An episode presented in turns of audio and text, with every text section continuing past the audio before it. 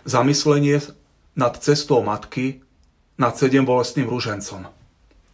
Simeon povedal Mári Ježišovej matke. On je ustanovený na pád a na povstanie pre mnohých v Izraeli a na znamenie, ktoré budú odporovať. A tvoju vlastnú dušu prenikne meč, aby vyšlo najavo zmýšľanie mnohých srdc. Pri Ježišovom kríži stála jeho matka. Keď Ježiš uzrel matku a pri nej učeníka, ktorého miloval, povedal matke – žena, hľa tvoj syn. Potom povedal učeníkovi, hľa tvoja matka. A od tej hodiny si učeník vzal k sebe.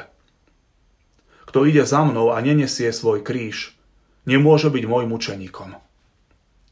Tak ako je Mária úzko spojená s tajomstvom vtelenia a narodenia Ježiša, je úzko spojená aj s tajomstvom vykúpenia, umúčenia a zmrtvých stania Krista. Preto má dôležité miesto aj v pôstnom období. Ďalšou pobožnosťou, ktorú nám na pôstne obdobie odporúča Direktórium ľudovej zbožnosti a liturgii v článkoch 136 až 137 je cesta bolestnej matky alebo jednoducho cesta matky. Počiatky tejto pobožnosti siahajú do 13. storočia a sú spojené so vznikom rehole siedmých služobníkov Pany Márie, servitov, ktorí sa istý čas nazývali aj Máríny služobníci. Títo reholníci sa usilovali o svetosť hlavne rozjímaním o Kristovom utrpení a bolestiach Pany Márie. Propagovali aj rozširovali úctu ku Kristovmu utrpeniu a Máriným bolestiam. V priebehu storočí sa počet bolestí Pany Márie menil, až sa ustálil na čísle 7. Nie preto, že by ich bolo v živote Márie len 7, bolo ich istotne viac – ale preto, lebo v Biblii sedmička je symbolom plnosti. Sedem bolestí Pany Márie sú tieto. Simeonovo proroctvo pri obetovaní Ježiša v chráme. To je prvá bolesť. Druhá bolesť, útek svetej rodiny do Egypta. Tretia bolesť, nájdenie 12-ročného Ježiša po trojdňovom hľadaní v chráme. Štvrtá bolesť, stretnutie Márie s Ježišom na krížovej ceste. Piatá bolesť, Mária stojaca pod krížom zomierajúceho syna, šiesta bolesť, pieta, Mária objíma v náručí mŕtve Ježišovo telo a siedma bolesť, Mária pochováva Ježišovo telo do hrobu. Cesta matky alebo cesta bolestnej matky je pobožnosť podobná krížovej ceste. Veriaci kráčajú po siedmých zastaveniach, zobrazujúcich sedem bolestí Pany Márie – pri každom zastavení, podobne ako pri zastaveniach krížovej cesty, spievajú primeranú pieseň, nasleduje rozjímanie a modlitba. Súčasnú formu dostala táto pobožnosť pravdepodobne až v 19. storočí. Druhou pobožnosťou je sedem bolestný ruženec. Táto pobožnosť sa svojou štruktúrou podobá 50-kovému ružencu, ale má trochu odlišnú štruktúru. Začína sa vyznaním viery, verím v Boha, potom je modlitba očenáš, trikrát zdravá smária s dodatkami. Potom nasleduje sedem sedminiek, ktoré zodpovedajú siedmým bolestiam rovnakým ako pri ceste matky.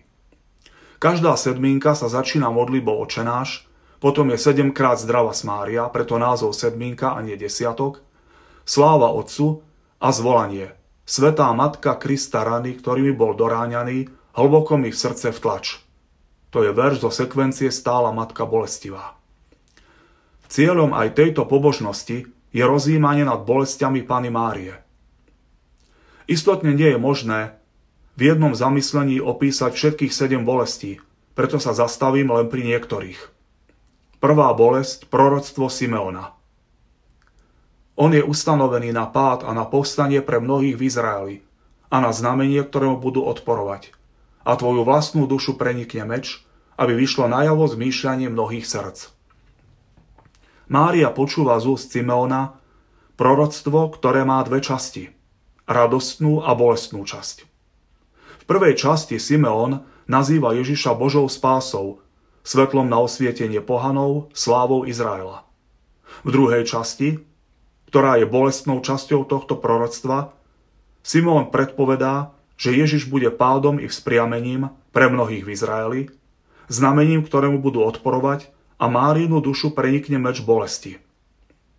Simeon predpovedá budúce utrpenie Mesiáša, na ktorom Mária bude mať účasť.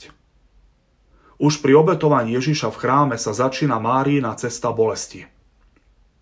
Štvrtá bolesť. Stretnutie Márie s Ježišom na krížovej ceste.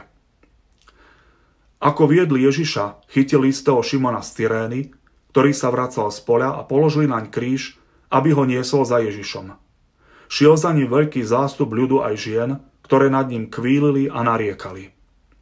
Štvrtá bolesť Pany Márie je totožná so štvrtým zastavením krížovej cesty.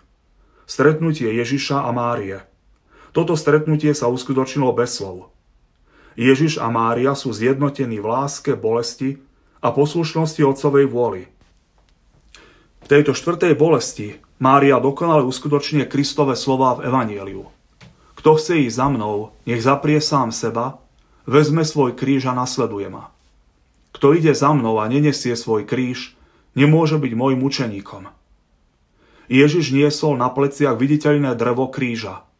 Mária niesla vo svojom srdci neviditeľný kríž v podobe mečov bolesti. Mária je prvá a zároveň najdokonalejšia nasledovníčka a učeníčka Ježiša Krista, lebo verne kráčala za Kristom až po vrchol Golgoty. Piatá bolesť Pany Márie Mária stojaca pod krížom svojho syna. Mária je nielen svetkom utrpenia a smrti Ježiša Krista, ale aj spoluúčastníčkou týchto udalostí. Mária trpí nielen kvôli Kristovi, ale trpí spolu s ním.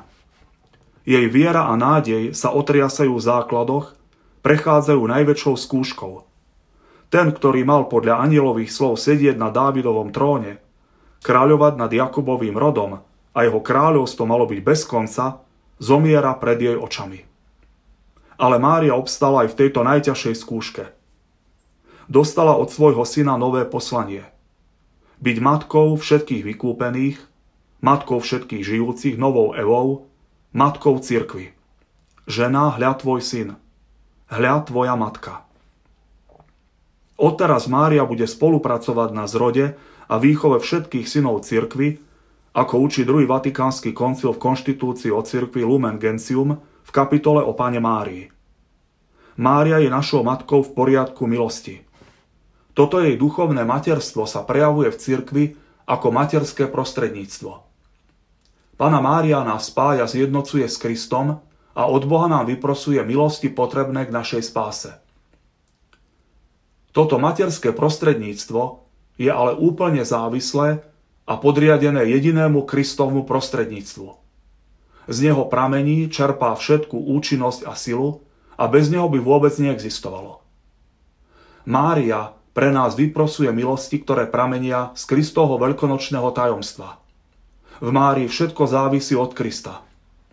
Ježiš Kristus je náš jediný vykupiteľ a spasiteľ spolu s Otcom a Duchom Svetým. Pána Mária je spolupracovníčka a služobníčka v diele vykúpenia a spásy, úplne podriadená Otcovi, Synovi a Duchu Svetému. Mária, spolupracovníčka a služobníčka v diele nášho vykúpenia a spásy. Stoj pri nás v skúškach a bolestiach každodenného života. Nech nikdy nestratíme vieru, nádej a lásku.